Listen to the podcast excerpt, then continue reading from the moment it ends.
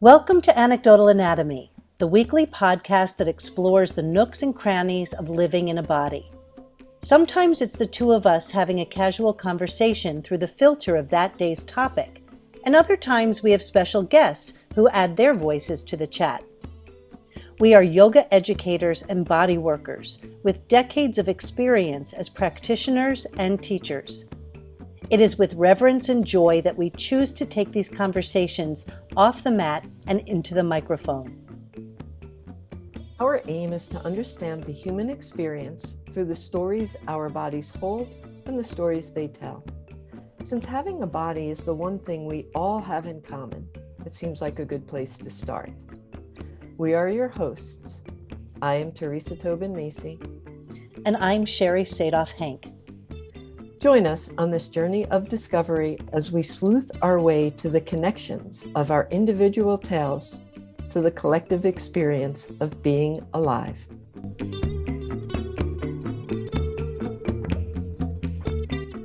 So, hey, Theresa. hey, Sherry. you know, we were just you know discussing whether or not we should start the recording while we were trying to figure out the best way to start this podcast.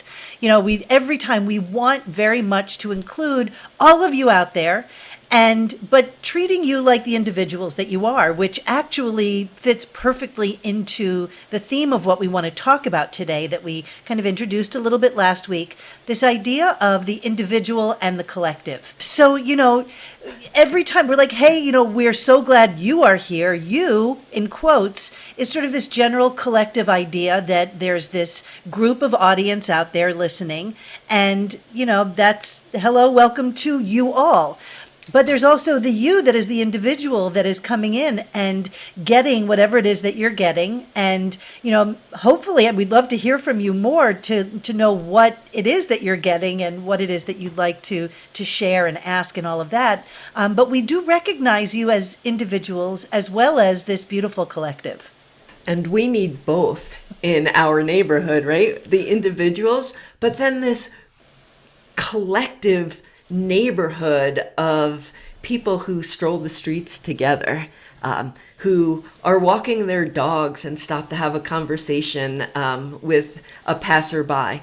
Or, you know, we often see things like you never know how much uh, just smiling at somebody is going to change their day.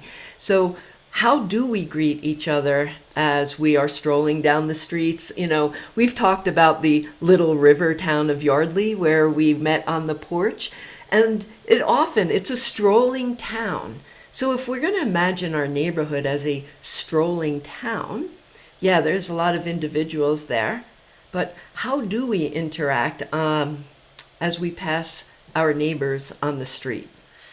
And this is so typical of us. We just dive right in. You know, we, we get right into what we're doing. And for those of you who may not have listened last week, um, this neighborhood that we're talking about is um, a holistic neighborhood. We are diving into using the fascia system as a model of how to live in community.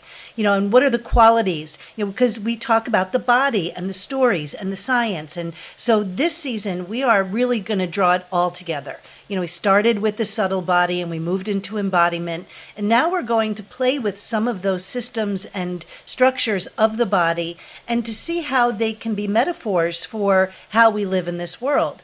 And so we, you know, we played around with, we talked about um, being inspired by the show The Good Place and how they had architects who created neighborhoods of the good and the bad place and how we're not reducing what we do down to good and bad.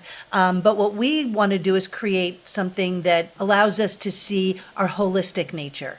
And so when you were just talking about the little river town and how do we greet each other, I was thinking about when I moved to New York City in 1986 and how so many people would say to me, How do you live in such a big city? It's such a big city. They were seeing the whole collective.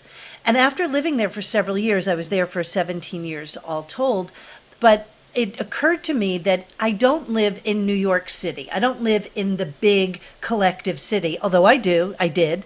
I live in a neighborhood. I lived in many neighborhoods. I lived in the village. I lived in the West Village. I lived in Chelsea. I lived on the Upper West Side. I lived in these different neighborhoods. And each neighborhood had a different feeling sense of consciousness about it, had different people walking the streets. every time I would walk down the street, I would look up, even though they said real New Yorkers don't look up. I always looked up because I was fascinated by all the windows. All of these individual windows that held these individual stories. Everyone has a story and that we all lived in the city. We all took the same subway system. We all took the same, you know, bus system, the, the public transportation. We all, you know, went to the same restaurants because it was just the same amenities that were offered in the city in these different neighborhoods. And yes, sometimes I would travel to a different neighborhood and it was all within the bigger structure of New York. So there's this collective, there's all the individual windows and the stories. And then there are the little clusters. That is my cat. Um, I that was either Buffy or Angel. I don't know, but welcome to the show. Buffy. But then there's like clusters. There's little groups of individuals that come together to create, you know, smaller neighborhoods within neighborhoods. And now I'm, you know, going off and doing the Sherry thing. I love the Sherry thing. It reminded me of a couple of things while uh, we were listening there. One is communities are not always site specific, neighborhoods aren't necessarily site specific. I spent a fair amount of time driving around in a motorhome across the country, and there was a community, a neighborhood of people that you would be surprised. We would pull into a national park, a state park, a campground and find out that we had camped with the people who were right next door to us, or we would be out walking and strolling to get to know the new neighborhood in which we were going to be living for a short period of time, maybe a week, maybe a month, who knew. But we would meet new people each and every time because there's nothing like a campfire in the middle of a neighborhood to bring everybody out with their lawn chair. We also brought, you know, if you're RVing, you also know you bring your chair and you bring your beverage to that campfire so that you can sit around and get to know people across the country. So, although we do have a specific neighborhood we're referring to, neighborhoods don't necessarily have to be in one specific place. We can create community and collective mm-hmm. across vast lands um, and vast space. So I kind of thought of that in relation to I was living on the farm last year, which is a very small community of people who lived there. There weren't a lot of residents, but there were a fair amount of animals. There was a chicken community. there was Luna and Belle, the goats. So, you know, communities are what we make them. And, and now that we have Zoom, we know that there's a, a, whole there's a digital virtual way to extend this idea of community into the ethers. And a podcast. And a podcast. and you know, speaking of Zoom, one of the definitions of, that I heard of what fa- how fascia um, its anatomical definition. One of the definitions I heard was fractal and chaotic. So it had a fractal chaotic organization, which it sounds like they don't go together. Like it's fractalized, it's chaotic, but yet it's still organized. And, you know, Sherry, when I read this and listening to you talk and saying a Sherry moment, I was like, it sounds just like the messy mind that you always yes. talk about. Messages from my messy mind. Oh, yeah. oh, that's so funny. And it's New York City. It's any big city. There's chaos. There's, you know, nothing is um, like what Euclidean in the geometric forms. It's all fractal. It's all, you know, you, it's hard to to anticipate sometimes. So I'm really curious because I, you know, you turned me on to this idea of fascia. And um, this was many years ago before it became a buzzword in different anatomy communities. And so, just to kind of talk a little bit about the qualities of fascia that that lend themselves well to living in community and this idea of individual and collective. And you know and this is even though these are qualities that lend themselves well to living in community there's also you know always those moments where we're out of balance and those qualities don't always operate at their highest levels as we know as individuals we're not always operating at our highest vibes so I, i'm just really curious if you could you know sure well i'm going to take a cue from um, my coach and your coach, Stacy Brass Russell, who reminds me in the classes and the courses I take with her, is that we can't teach everything at once. And this is an extremely large subject. So I am going to do my best, we are going to do our best to give it in bite sized pieces in an experiential and story like presentation. But I think when we talk about the characteristics of fascia in relation to the individual and the community, is its nickname the great communicator or the sensory organ. I love that, the sensory organ. You know, in um, season one and season two, we touched on embodiment, um, living a life that we feel and then bringing a language to it, but to really come to a place where we begin to tap into listening to our body, to feeling our body. And fascia, the great communicator, is abundantly filled with communicating receptors that help us to experience life through our senses, through our sense of smell and our sense of touch through our sense of listening deeply, the sense of hearing. Um, but also, it's a two way communication. I think that's really important. We take in information, we enhance our ability to listen deeply. I like, always like to say in my classes listen to the body whisper so you'll never have to hear it scream. And that takes a mindful approach to knowing that there are communicators inside our body, um, which we'll get into more um, as the season goes on. Like, you know, what are they called? We have a little Italian family of Pacini, Ruffini, and Golgi tendon that, as we lay the foundation, will continue to build new, like you were talking about New York City. We'll build a high rise and today we are in a foundation. We're saying this is a system that lets us know where we are in space. It communicates proprioception for uh, walking through the neighborhood or joining us on the mat for yoga. Where is my body in space?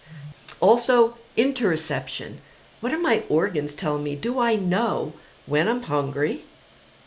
or when I'm thirsty, because sometimes they're confused. When my bladder is full, or is it just a little irritable today because I had way too much coffee? so, this sensory organ, what are the communications, and how can we enhance listening to ourself and really getting good at deep personal listening and then transfer that skill to listening to each other mm-hmm. to our family, to our friends, to our community. There's the other piece because we're going to be touching on three major items of fascia today in relation to this community, this neighborhood, and that was the first one. This feeling the the communicator, and then we have the, this idea that um, and I love when you say this because it's succinct, it says what it is, and I understand it. That fascia forms and deforms according to request without bias. It's like a mission statement. You can say it, it just rolls off the tongue.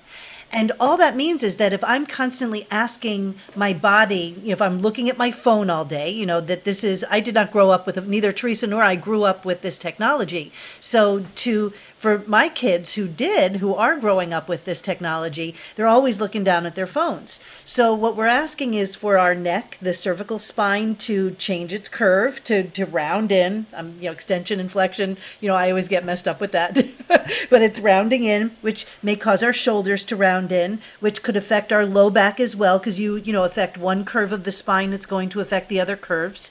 That over time, the fascia will will form in that way. And so our bodies take on this shape. The good news is we can request a different shape.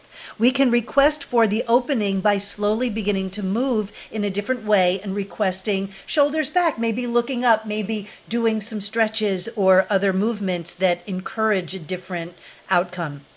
So there is this idea in a neighborhood where you know we're we're requesting we went from horse and buggies to cars. So we had to request roads. We had to request a different mm-hmm. way to commute to travel. You know as soon as we started recycling we had to request that there be recycling areas and bins and trucks. So it sort of created a whole new line of things that we needed. So this idea of using the fascia as the model and that we can see that we can request different things what happens in our human minds, though, is that we start judging and we start bringing in other things, creating storylines and creating definitions that change the actual experience.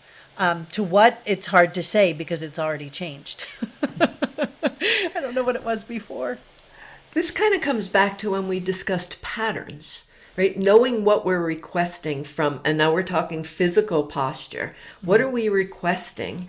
And as you mentioned, hunching over our computers all day long is a request.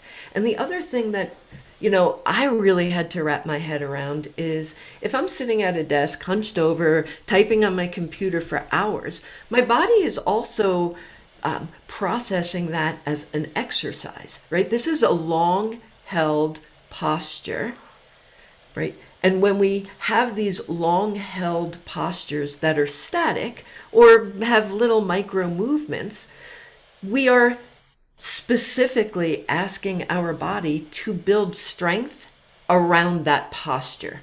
Mm-hmm. And you may notice it if you go out, you know, in teaching in massage school, one of the things we teach is postural analysis. I also taught it in yoga teacher trainings. Like, what do you see when you look at somebody? And, you know, it's kind of a, I'm going to use double edged sword as a metaphor because once you start looking, it's hard not to see the head tilt, the lifted shoulder, that forward um, forward flexion that you were talking about. So our body is amazing. If we ask it, it's going to help us to create something called homeostasis, a balance. And you alluded to this when you said one curve of the spine, if we over accentuate that upper part of the back by leaning over our computer, mm-hmm. we're going to have reflexive movements or adjustments in the body to compensate to bring us into what appears to be a center balance. Mm-hmm. So we want to know what is it we're asking our body to do? And you bring up a really good point too about seeing. Once you see, you can't unsee. But the point on that is we have to choose to look before we can see. So, you know, in the 200 hour teacher trainings where you touch on it in the anatomy, you know, looking at the body, um, we are often taught to teach the collective. We're given cues and general sequences that we can just dive in and start teaching, which is valuable. It's really good. And we need to, I think, also hold space to be able to see the individual within the collective. So once upon a time, yoga was a, a, ratio of one teacher, one student. So there was a lot of learning and teaching going both ways. The teacher got to learn the student's idiosyncrasies and habits and patterns, and the student got to know the teacher's teaching style, and they could, you know, create this almost a homeostasis there as they were learning each other's ways and um, honoring their ways of learning. Um, and then our challenge today is to teach the individual in a group setting. So whether you're teaching from the mat or you're walking around the room, it, you know, I'm not going to get into that that conversation, but it's easy to turn off either way. You could be walking around and you know touching people unconsciously and not really seeing them. You could be up in the front of the room you know engaged and so ensconced in your own practice that you don't see. So there's ways of of disconnecting in both of those styles of teaching. But in both of those styles of teaching too you can make the choice to look and to see your students. Because if you don't see them it's possible that you know we fall into the trap. And i know i have many times as a teacher fallen into that trap of seeing everyone kind of the same and teaching from a lineage of cues rather than the discernment of what i see in front of me. So i've already decided i've given definitions and stories without just seeing what is in front of me in terms of lines, shapes, textures, colors. You know, there's a way of seeing things from a more objective view than the subjective views that we tend to um, enter a classroom with. Yeah, earlier when we were talking about communication and receptors, I mentioned proprioception, where we are in space. And as we start to look or feel, like right now, what position is your body in? And we will do a, a more in depth practice. But as you're listening, are you driving? Are you sitting? Are you walking? What position is your body in? Can you feel where everything is. So just take a moment or a breath or two for a mindful um, inner reflection and inner communication or felt sense. Tap into that sensory part of your body and notice where it is. But I'm going to give you a homework assignment to go with that. and the homework assignment is next time you get out of the shower or wherever you might have a full length mirror in your home with as little clothing as you are comfortable looking at yourself wearing. Stand in front of that mirror with eyes open and just have a look. Notice your head. Is it centered in the body? Is it centered directly over the spine or leaning from one side to the other? Notice the shoulders. Are they at the same height? Look down at whether they're leaning forward. Are you standing up straight or are you a little hunched forward? What's the position of your feet? Are they both facing forward? Is one turning out? Is the other turning in? So just kind of stand there and gaze at yourself. Start to refine the idea that we can build a deeper knowledge of self by gazing, gazing at our own form, and maybe then noticing the form of others. And while you're standing there, maybe start to adjust some of those things. If you notice your head is tilted to the left, bring it back to center. And go through the entire body and see if you can find a place where you're feeling centered and balanced and you can feel the bottoms of your feet. And then close your eyes so that your brain can rewrite that pattern into your mm. fabric of form. There you go, man. So you bring us beautifully into the third piece of fascia, which is the connective tissue system. You know, that all of those things we can request, we can, you know, form and deform according to that. Um, but there's this whole network within this body, this fascial system, that both sheathes the entire collective of the body and yet individually wraps every muscle fiber every every piece of the body in its own individual thing. And i know you've talked about the orange before but this idea of you know uh, when you peel the orange and there's that white kind of you know film on the outside that covers the whole orange but that you were saying the other day that every section is also covered in that film. And then within that every little pulpy part is also wrapped so there's this this whole orange that we we very rarely see the the connective things. We see the whole orange. We shove a, a section in our mouth. We enjoy the the juicy sweetness of this you know beautiful orange. But there is so much going on in this one freaking orange. Whew. yes. So fascia, you mentioned the connective tissue system. Fascia is part of the connective tissue system. We also have blood and bones and, you know, a variety of other things that are part of the connective tissue system, fascia being one of them. Oh my gosh, I could go on with this forever. So, yes, um, in relation to community building and the neighborhood, fascia binds everything in the system together but it also separates and creates space for individuality, which is something that really makes my heart happy to think of a neighborhood where everything is cohesively connected, but yet there's still that space for individuality. So it binds and it separates. Um, it glides and slides. Well, you were talking about the orange. If you really look at your orange and you know, kind of take a wedge. When you separate one wedge from the other, they're both wrapped in a membrane. But between the two wedges is a layer of fluid. And if you look at that wedge before you eat it, you'll notice it does have all those little droplets of juice. Each droplet of juice is in a wedge of a membrane. But between that and its neighbor is some fluid, which allows the two to remain separate. And you know if you have an orange that's old and has been stressed out because it doesn't separate the wedges and it's kind of dry and all of those membranes are, mm, you know, the fluid between them has disappeared. So now they stick. Another great metaphor that we can find ways to live together where we glide and slide um, rather than restrict and stick together. And but you know, when I say stick together, it also has a really positive connotation, right? That we mm-hmm. we stick together and we work as a unified whole.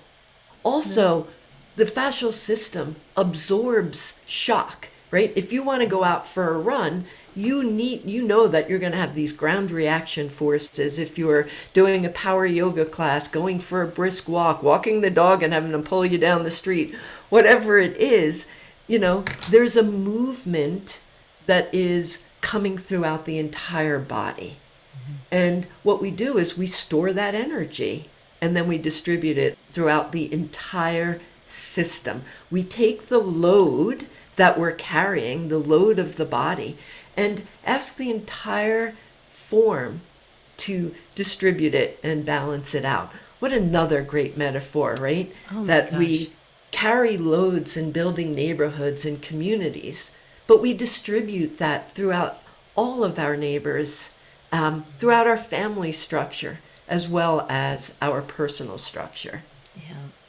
We have this um, music teacher, kids music teacher in our neighborhood, and in our neighborhood, her name is Miss Marilyn. I'm going to shout out to Miss Marilyn and Kids Music Round because it is an incredible program. All three of my kids went through it, and all of our friends. We met so many great people. But the thing about Marilyn is that she was the first person that I had met as an educator, a kids educator, truly an advocate. I, I mean, I, in the truest sense of the word because we know that there are different ways that we learn, not just kids, but humans. And I went on and I saw, oh, the four ways that we learn, oh, the five ways, oh, the seven ways, oh, the eight ways. So I'm just going to quickly list, and I'm coming back to Miss Marilyn visual, spatial, oral, auditory, music, verbal, linguistic, physical, kinesthetic, and tactile, logical, mathematical, which would not be me, um, social, which is interpersonal, solitary, intrapersonal, and this one you'll love is natural nature learners. So we know that we have all of these different possible ways of taking in information. And add in you know new diagnoses for neurodivergent you know human beings. And so we have layers of that we're adding on to these already unique styles of learning. And Marilyn had this incredible way of holding the space, really holding the space for all of it. She had one rule, and the rule was actually two. One was no hitting, like you're not allowed to actually infringe on someone else's space, and there was no violence. And I know, you know, that's that's a good one to have. And the other one was parents, please don't clap your hand, kids' hands for them. Let them find that on their own. So she said, if a kid wants to run around and, you know, be a little bit wild, let them. Don't force them to sit. Don't force them to, you know, learn in any way that, you know, you think is proper. You know, it was just let the kid be. These are really young kids too. They're just kind of, you know, in their bodies trying to figure it all out.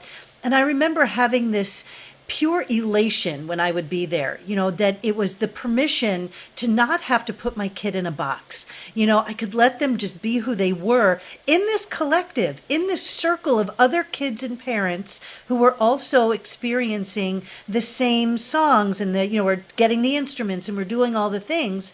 And yet there was this pervasive sense of joy from these kids that they could just be who they were. And to me, she just kind of exemplified this idea of individual and collective in in development in child development and learning. You know because our educational system tends to skew like our health system and other systems toward the collective. We have these generic checklists. We have standardized tests. You know we don't have standardized kids you know, some kids might be able to take the standardized tests better than others. You know, I was the kid who, you know, at Stanley Kaplan trying to study for my SATs. You know, I can say this now that, you know, the cat's out of the bag, but I wasn't there to to be refreshed. I needed to relearn everything. I didn't learn it right the first time. So I just would go out and smoke cigarettes while I was waiting for, you know, the class to end. I was not interested. There was no way of engaging my my unique mind in this material. And yet my scores, not my SAT scores, but I'm an intelligent human being. that was not at all reflected in the standardized testings. Boy. yes. Right? Fascia, man, you are. Yeah. I was a listener. I could show up in school and listen and pass the test with very little work. So, uh, consequently, I, I wasn't as challenged as I was when I um, started learning as an adult, where everything was curious. And you talked about play and the different ways to play and the different ways to learn.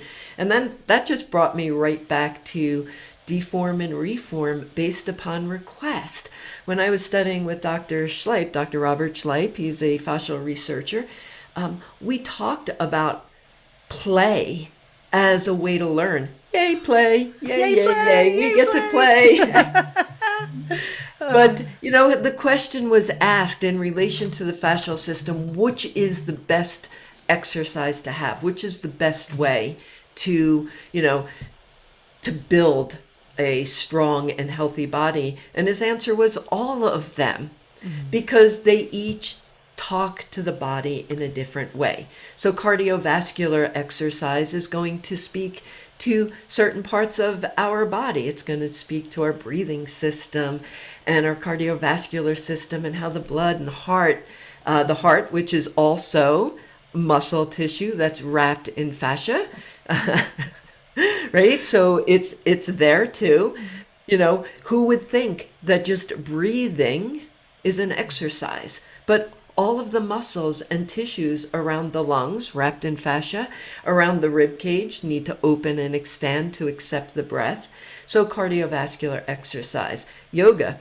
If we do yoga practices lean long stretching movements that create length in our tissues or maybe we want to add a little strength and we do some bicep curls or lift weights or work out on some machines. They're going to build more girth and more strength. Another great way to train the body to know what we're requesting mm-hmm. from that body. And also, going back to the kids without structure, without being put into a box, go out to the playground right? Climb on the monkey bars. You and I did this together did. when we, right? We Gish, did. we gish, Gish. together. yes. Play on the swings, jump off the swings, go down the sliding board, you know, uh-huh. roll down a hill. These are all ways that children play. Uh-huh. If we want to make requests of our bodies to be young and agile, mm. act like children. Our systems don't always give us that that uh, the the recipe for that when we're young.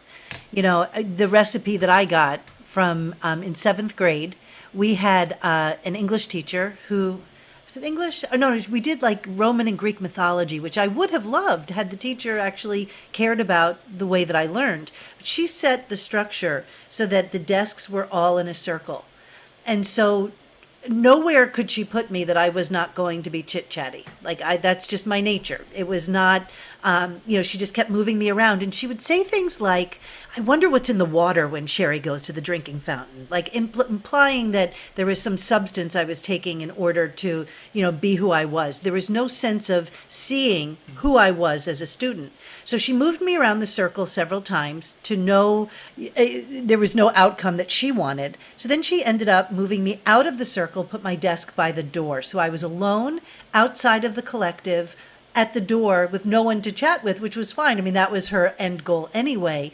But what it all it taught me in that moment was that I didn't belong in the group.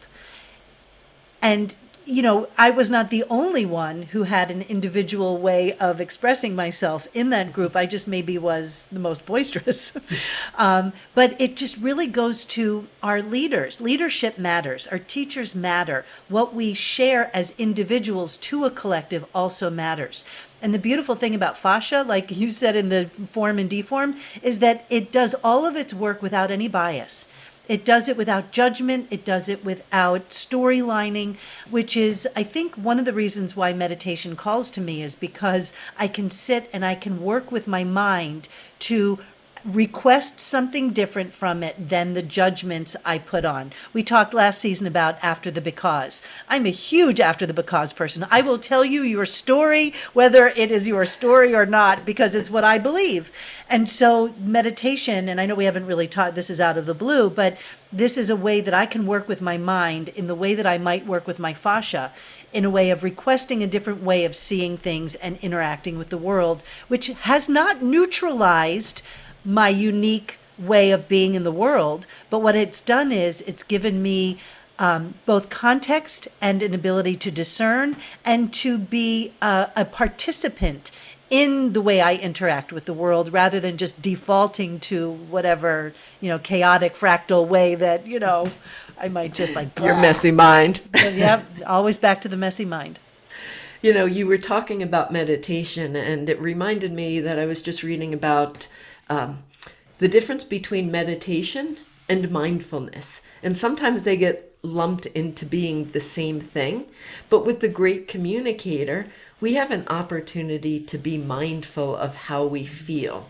And that can be done. So can meditation. We can walk and, and do many different types of meditation. Mm-hmm. But mindfulness is also another way to get in touch with how we feel, to live an embodied life to start to listen to that great communicator and our senses by the practice of presence. You talked about noticing the colors and the shapes and the lines, and everybody knows, well, maybe if you've been listening, you know, I like being out in nature. What does it smell like? Right? How do I engage with those senses? What does it smell like? What are the colors and the forms? I have been in the Sierra Nevadas mountains walking around uh, for the past week at different times. And it has this overwhelming scent of pine. It's just, it was so amazing. I walked out and I was like, oh my gosh, it smells so good here. So, in this sensory organ that we have, the mindfulness of being present, to notice that scent, you know, sometimes the scent was so strong I thought I could taste it. Uh, mm. Because we take this mindfulness to get to know our own personal sensory perceptions, their sensory communicator. And, you know, I believe from an individual standpoint that if I can be mindful and get to know myself on a much deeper level, it's much easier for me to show up in my family relationships, in my friend relationships, and in my neighborhood with that same mindfulness for all of the individuals as well as that collective neighborhood. What does it look like? I hope it has a pine forest. and yeah, I had the same experience with honeysuckles yesterday and lilacs. I was outside and the perfume of nature just overwhelmed. It was so beautiful but I like when you because you are definitely nature girl, and I love nature too. But I sometimes I look at us as the country mouse, city mouse, and while I've come into some balance with that for myself, it did take me ten years to to release my attachment to Manhattan and the goods and services I could have gotten there, um, and to recognize the beauty and the nuance of just what the natural world and outside the city could also offer. But when we were talking about using fascia as the model for community and for diversity and individuality as well as this collective I thought of the Metropolitan Museum of Art in New York City, but that you could go and you get African art, you get European art, American art, Native American art, you get um, modern and contemporary art, you get photographs, you have a room of Tiffany glass, which in my, you know, I know that there are many different uh, meditation practices and mindfulness has its own stuff, but the actual meditation that I studied for years was called mindfulness meditation, and that's a specific category of meditation. But we went into the tif- into the museum in, to do walking meditations as well as the Brooklyn Botanical Gardens. So there was a bit of both. Um, but walking into that Tiffany room in silence and just looking, whoa, going into the medieval with the armor. It just for me who loves King Arthur and all of that, I I had many experiences there. But you could walk through history, five thousand years of it. There's Islamic art. There's so much beauty and just incredible. Every sense is is taken over. Do you think it might be a good time for us to come into some practices? Yes, indeed, indeed, indeed. Wherever you are, maybe you're driving and um, you can imagine your practices, so please stay safe. I will offer some movement and um, maybe your movements, if you're driving, might be a little bit different. If you're walking, maybe you can take a pause on your walk and stop for a mindfulness movement practice. And if you're seated, that's perfect as well. So, whatever your shape is right now, we're going to come into just exploring some of the different movements that the body makes. Well, the planes of motion, the planes of movement. So, we have different orientations of how we can express movement throughout the body. And we'll begin by just finding whatever our uprightness, our upright posture is. Feet, if possible, if they're not on a gas pedal, are both flat on the ground.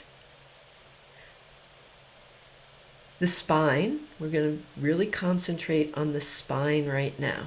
And the front of the spine, the front of the body, is going to be an uplifting motion. So think about wherever you're seated, grounding into the soul or walking, grounding into the soles of the feet. And let all the energy of that front body feel like it's lifting up towards the heavens, up to the ethers. And simultaneously, we're going to take the back body and allow the shoulders to come closer to the spine. So, those shoulder blades, our wings, are going to hug the spine and all the energy of the back body is going to descend toward the earth. So, as our attention rests in the front and back body, these are the places of flexion and extension. Early on, we spoke about leaning over the computer. So, taking a nice deep breath in and feeling the movements of breath and a slow releasing exhale. If you're seated, maybe the hands will then come so the palms of the hands are resting on the knees. If you're standing, maybe they're hanging at your side. If you're driving, they're on the steering wheel. And take a nice inhale. And with an exhale, let the front of the body begin to round. If you practice yoga, it's a cat stretch, or if not, just letting the head drop in front as if you are leaning over your computer. The spine is going to round to the front. And you'll feel the lengthening in the back body as the front body comes into a flexed position. While we're here with the head dropped and the torso flexed, try and take a nice deep inhale and notice the space just beneath the ribs. Notice the quality or the ability or restriction to the breath in this shape. And then slowly let it out of the body. Exhale. And as the next inhale is birthed, we're going to align the spine again, taking an inhale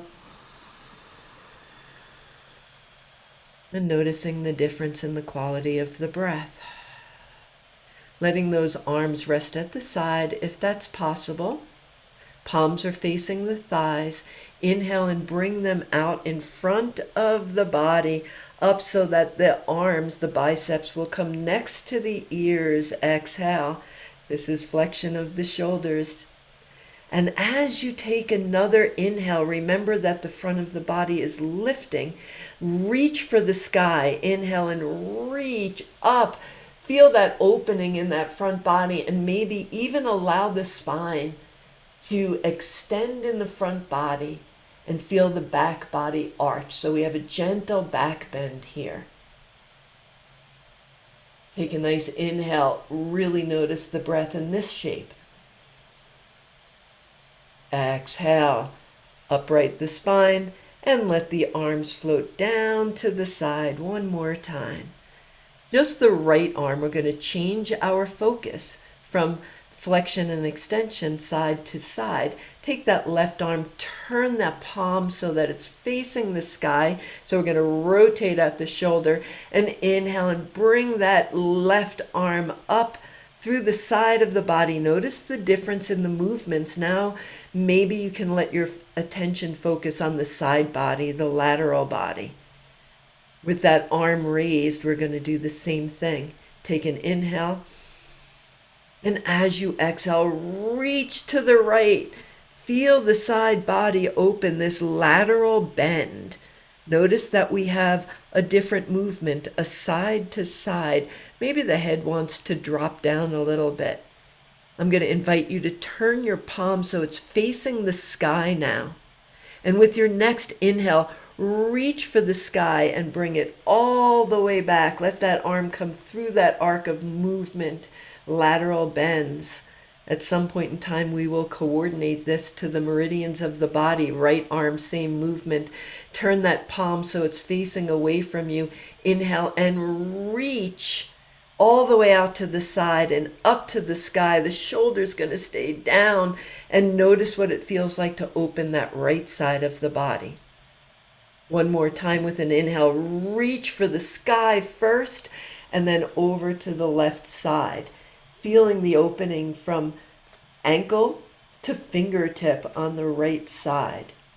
Turn the hand to the ceiling. Let this next inhale power that movement. Inhale, reach for the sky and bring that arm back down to the side body. So we went front back, flexion and extension, side body, lateral tilts. Now we're just going to have a nice simple twist. So whether you're seated or standing, taking an inhale. And as you exhale, just turn the spine to look to the left side. Let the arms rest anywhere. There's no wrong way to turn.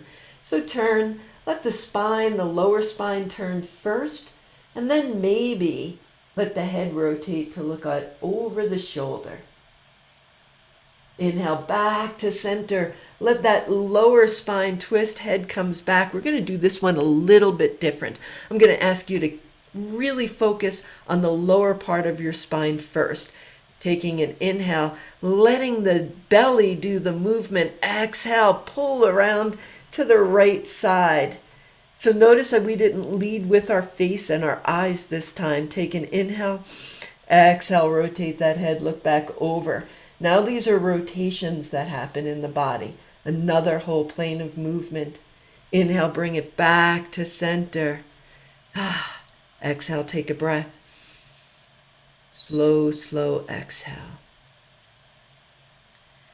So now that you've moved your body and you've moved through all the planes, we're going to go into the deep communicator of this fascia system and if your eyes may be closed, so we're going to not start with sight, we're going to start with your eyes closed and just notice. I think sometimes when we look at things, it's easier to define them immediately. But with your eyes closed, can you, is there an odor in the room where you are, wherever you are? If you're outside, maybe you have that honeysuckle air. Maybe someone's baking in your house. Can you smell a baked good or a cooking food or a natural flower floral odor without naming it? Can you get really specific about just allowing the experience of smell to come in. So maybe it's hard if you smell cinnamon. You might think, oh, that's cinnamon. Maybe it's a sweetness or a bitterness or some other adjective that defines it. And just notice. What do you hear? Maybe there's an air conditioning system where you are. Maybe there are birds chirping. And again, we the first thing we do is define it. That's a bird chirping. That is the air conditioning unit. That's a truck in the distance. Can you sit with your hearing, with your listening, without calling it what you think it is, what we've called it, what the patterns of language have decided it is? Maybe there's a vibration that you feel in your body that's related to the sound. Can you suspend your ideas of what those words are? Truck, birds, wind and just experience the sound. Do you taste something? Did you just have a cup of coffee or a mint or a meal, or maybe you just woke up and you have that morning breath feel in your mouth? Without judgment, and again, to the best of your ability, without over defining it with words, what is the experience, the sensation, the flavor in your mouth? Maybe you just brushed your teeth and it feels fresh. And sit with the flavor. Maybe the flavor is informed by the smells. Maybe it's the other way around. And as Theresa had started hers with feeling the feet on the ground, whether you're walking or seated, can you feel your points of contact to whether it's the earth or a chair or a cushion or a driver's seat. I mean, if you're driving, your eyes are open, please. But to feel the experience, can you feel your clothing on your body? Do you wear glasses? And if you've worn glasses and you probably forget that they're there sometimes, can you feel now how they are perched on your nose and wrapped around your ears? If you're wearing jewelry or any other adornment. Can you feel it?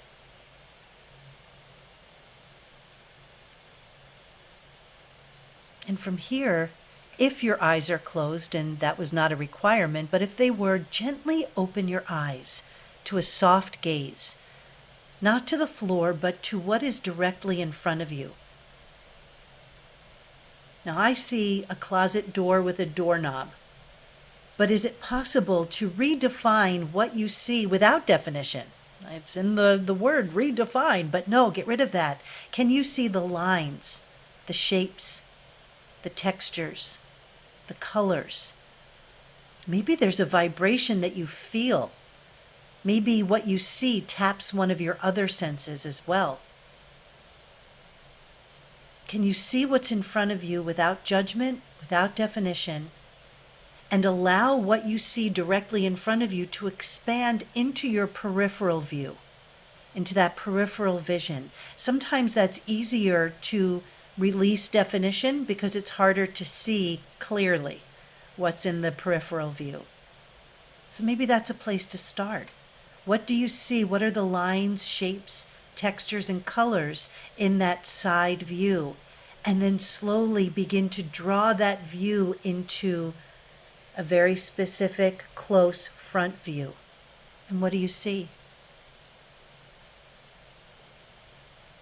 And just notice the experience in your body, even in the mental mind game of trying to release the definition. Did you forget to breathe while doing this? Can you experience your senses while taking a conscious breath? And then very slowly, we've gone from peripheral to our frontal view. Slowly turn your head to the right, and as you turn, take in the view. Notice all the colors and the textures and the lines and the shapes. Without judging table, chair, art, and just see. With the same eyes that you will use when you look at your body in front of the mirror. Draw your view back to the front, slowly coming back. And with the same attention and mindfulness, slowly turn your head to the left. Is the view different? But can you still release that idea of definition and just take in the elements? And then very slowly draw your view back to center. And imagine yourself standing in front of that mirror, the mirror that Theresa gave you earlier. And if we're taking this out of context, you're standing in front of your mirror looking at yourself. Can you do that without judgment? Can you do it without storylining who you think you are and just see the lines, the shapes, the textures, and the colors of who you are, your elemental self?